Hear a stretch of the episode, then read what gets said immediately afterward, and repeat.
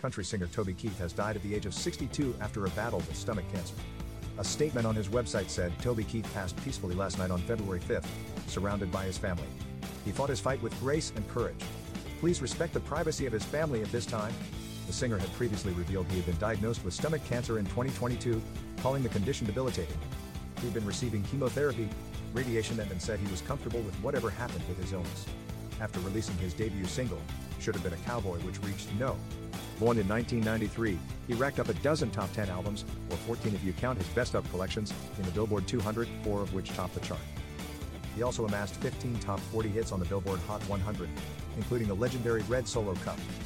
His post 9 11 song, song courtesy of the Red, White and Blue, The Angry American, made him a household name and he went on to perform hundreds of shows for members of the U.S. Armed Forces in conflict zones, including Afghanistan and Iraq. Though denied that politics played a part in those gigs, telling CNN in 2010, There's not one single thing political about supporting the troops.